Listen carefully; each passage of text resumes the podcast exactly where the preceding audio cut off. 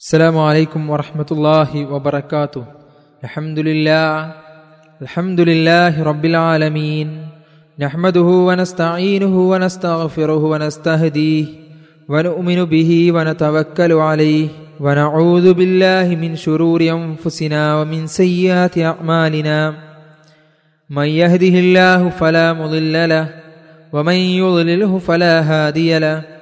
وأشهد أن لا إله إلا الله وحده لا شريك له وأشهد أن محمدا عبده ورسوله أرسله بالهدى ودين الحق ليظهره على الدين كله ولو كره المشركون. اللهم صل على محمد وعلى آل محمد كما صليت على إبراهيم وعلى آل إبراهيم. اللهم بارك على محمد وعلى آل محمد كما باركت على إبراهيم وعلى آل إبراهيم. إنك حميد مجيد. أما بعد فإن خير الكلام كلام الله وأصدق السنن سنن محمد صلى الله عليه وسلم وشر الأمور محدثاتها. وكل محدثة بدعة وكل بدعة ضلالة. أعوذ بالله السميع العليم من الشيطان الرجيم. والذين يكنزون الذهب والفضة ولا ينفقونها في سبيل الله فبشرهم بعذاب أليم.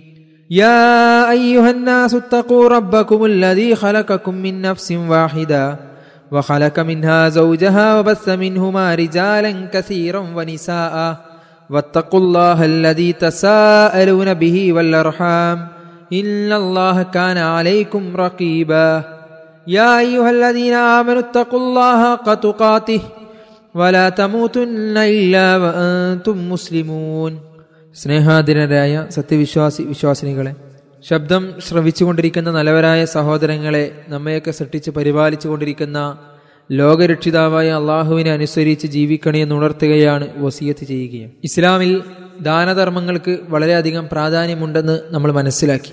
എന്നാൽ പൊതു ദാന ധർമ്മങ്ങൾക്ക് അപ്പുറത്തേക്ക് ഒരു മുസ്ലിം നിർബന്ധമായി ചെയ്യേണ്ട കർമ്മമാണ് ജക്കാത്ത് എന്നുള്ളത്.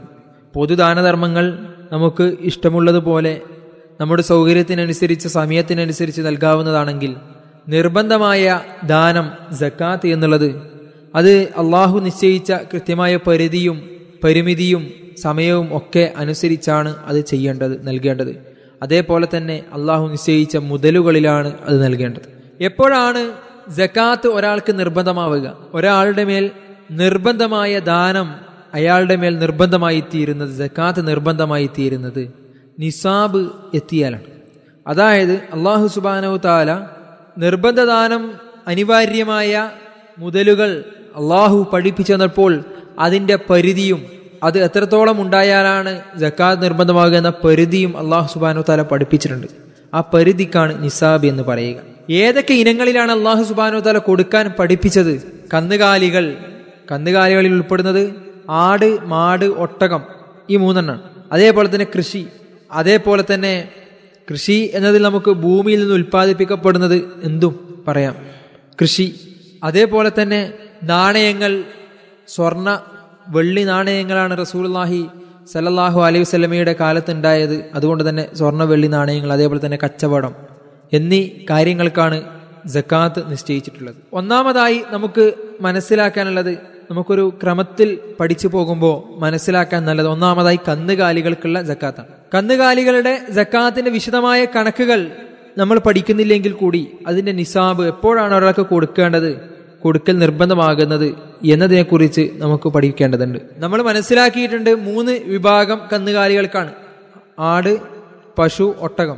എന്നിവക്കാണ് ജക്കാത്ത് നിർബന്ധമായിട്ടുള്ളത്. ഒട്ടകത്തിന്റെ നിസാബ് അഞ്ച് ഒട്ടകമാണ് ഒരാൾക്ക് നാല് ഒട്ടകമാണ് ഒരാൾക്ക് ഉള്ളതെങ്കിൽ അയാൾ ജക്കാത്ത് കൊടുക്കേണ്ടതിൽ അഞ്ച് ഒട്ടകം മുതലാണ് അയാൾ ജക്കാത്ത് കൊടുക്കേണ്ടത്. അഞ്ച് ഒട്ടകമോ അതിൽ കൂടുതലോ ഉള്ളവനാണ് ജക്കാത്ത് അയാളുടെ മേൽ നിർബന്ധമായി തീരുന്നത്. അതേപോലെ തന്നെ പശുവിന്റെ അത് ഇരുപത്തിയൊൻപത് പശു വരെ ഉള്ളവന് ജക്കാത്ത് കൊടുക്കേണ്ടതില്ല. ഒരാൾക്ക് ജക്കാത്ത് നിർബന്ധമാകുന്നത് അയാൾക്ക് മുപ്പത് പശു ഉണ്ടാകുമ്പോഴാണ്. അതേപോലെ തന്നെ ആട് നാൽപ്പതാണ്. മുപ്പത്തൊമ്പത് ആട് വരെയുള്ളതിന് ജക്കാത്ത് കൊടുക്കേണ്ടതില്ല. നാൽപ്പത് എണ്ണം തികയുമ്പോഴാണ് ജക്കാത്ത് കൊടുക്കേണ്ടത് ആരംഭിക്കേണ്ടത്. എന്നാൽ ഇവിടെ പരാമർശിക്കപ്പെടാത്ത ആട് മാട് ഒട്ടകമല്ലാത്ത മൃഗങ്ങൾ അവയുടെ ജക്കാത്ത് എന്നുള്ളത് അത് അതിൽ നിന്ന് വരുമാനം ഉണ്ടാകുന്നുണ്ടെങ്കിൽ ആ വരുമാനത്തിനനുസരിച്ചുള്ള ജക്കാത്താണ്. അല്ലാതെ ഇങ്ങനെയുള്ള എണ്ണം വെച്ചിട്ടുള്ള ജക്കാത്തല്ല. വരുമാനത്തിന്റെ ജക്കാത്ത് നമ്മുടെ കറൻസിയുടെ ഒക്കെ ജക്കാത്ത് പറയുമ്പോൾ അല്ലെങ്കിൽ ശമ്പളത്തിന്റെ ജക്കാത്ത് പറയുമ്പോൾ അങ്ങനെയുള്ള ജക്കാത്താണ് അവക്ക് നിർബന്ധമായി തീരുക. ഒരു ഉദാഹരണം പറഞ്ഞാൽ ഒരാളൊരു കുതിര വണ്ടി ഓട്ടുന്നുണ്ട്. അഥവാ ടാക്സി പോലെ ഓടുന്നുണ്ട് അയാളുടെ സ്വന്തം ആവശ്യത്തിന് ഉപയോഗിക്കല്ല വരുമാനം കിട്ടുന്ന രൂപത്തിൽ ഉപയോഗിക്കുന്നുണ്ടെങ്കിൽ ആ വരുമാനത്തിനാണ് അല്ലാതെ എണ്ണത്തിനല്ല ജക്കാത്ത് കൊടുക്കേണ്ടത് എന്നർത്ഥം. പിന്നീടത് ഭൂമിയിൽ നിന്ന് ഉൽപ്പാദിപ്പിക്കപ്പെടുന്നതാണ്. ഭൂമിയിൽ നിന്ന് ഉൽപ്പാദിപ്പിക്കപ്പെടുന്നതിനെ പ്രധാനമായി നമുക്ക് രണ്ടായി തിരിക്കാം. ഒന്ന് കൃഷി എന്നുള്ളതാണ് മറ്റേത് ഭൗതിക വിഭവങ്ങൾ എന്നുള്ളതാണ്. ഭൗമ വിഭവങ്ങൾ.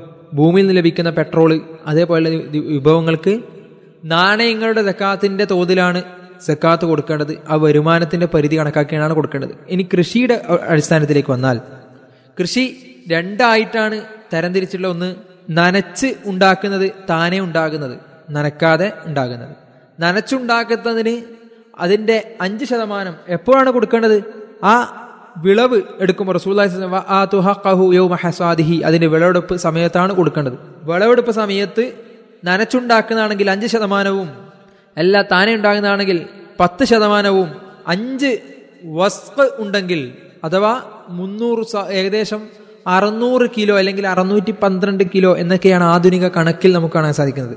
അത്രയും ഉണ്ടെങ്കിലാണ് ജക്കാത്ത് കൊടുക്കുന്നത് അത്രയും ഉണ്ടെങ്കിൽ അല്ലെങ്കിൽ അതിൽ കൂടുതൽ ഉണ്ടെങ്കിൽ അതിന്റെ നനച്ചുണ്ടാക്കിയതാണെങ്കിൽ അഞ്ച് ശതമാനം അല്ലെങ്കിൽ പത്ത് ശതമാനം ജക്കാത്ത് കൊടുക്കണം. അതേപോലെ തന്നെ അടുത്തതാണ് വളരെ പ്രധാനപ്പെട്ട ഒന്നാണ് സ്വർണ വെള്ളി നാണയങ്ങൾ എന്നുള്ളത്. ഇന്ന് ആ കാലത്ത് ഉപയോഗിച്ചിരുന്ന കറൻസിയും അതായത് കൊണ്ട് തന്നെ നമ്മൾ അതിന്റെ പരിധി വെച്ചാണ് കറൻസിയുടെ ജക്കാത്ത് നമ്മുടെ ശമ്പളത്തിന്റെ വരുമാനത്തിന്റെയൊക്കെ നമ്മുടെ ആധുനിക കറൻസിയുടെയൊക്കെ ജക്കാത്ത് കൊടുക്കേണ്ടത്. സ്വർണ വെള്ളി ആഭരണങ്ങൾ ഉണ്ടെങ്കിൽ അതിന്റെ പരിധി സ്വർണം ഇരുപത് മിസ്കാൽ ഏകദേശം ഇരുപത് ദീനാർ അഥവാ ഇന്നത്തെ ആധുനിക കണക്കിൽ എൺപത്തി ഗ്രാം. നമ്മളുടെ കണക്കിൽ പത്തര പവൻ എന്നൊക്കെയാണ് പറയാറുള്ളത്. അതുണ്ടെങ്കിൽ അല്ലെങ്കിൽ അതിൽ കൂടുതലുണ്ടെങ്കിൽ. അതേപോലെ തന്നെ വെള്ളിയാണെങ്കിൽ ഇരുന്നൂറ് ദിർഹം ഏകദേശം അഞ്ഞൂറ്റി തൊണ്ണൂറ് ഗ്രാം.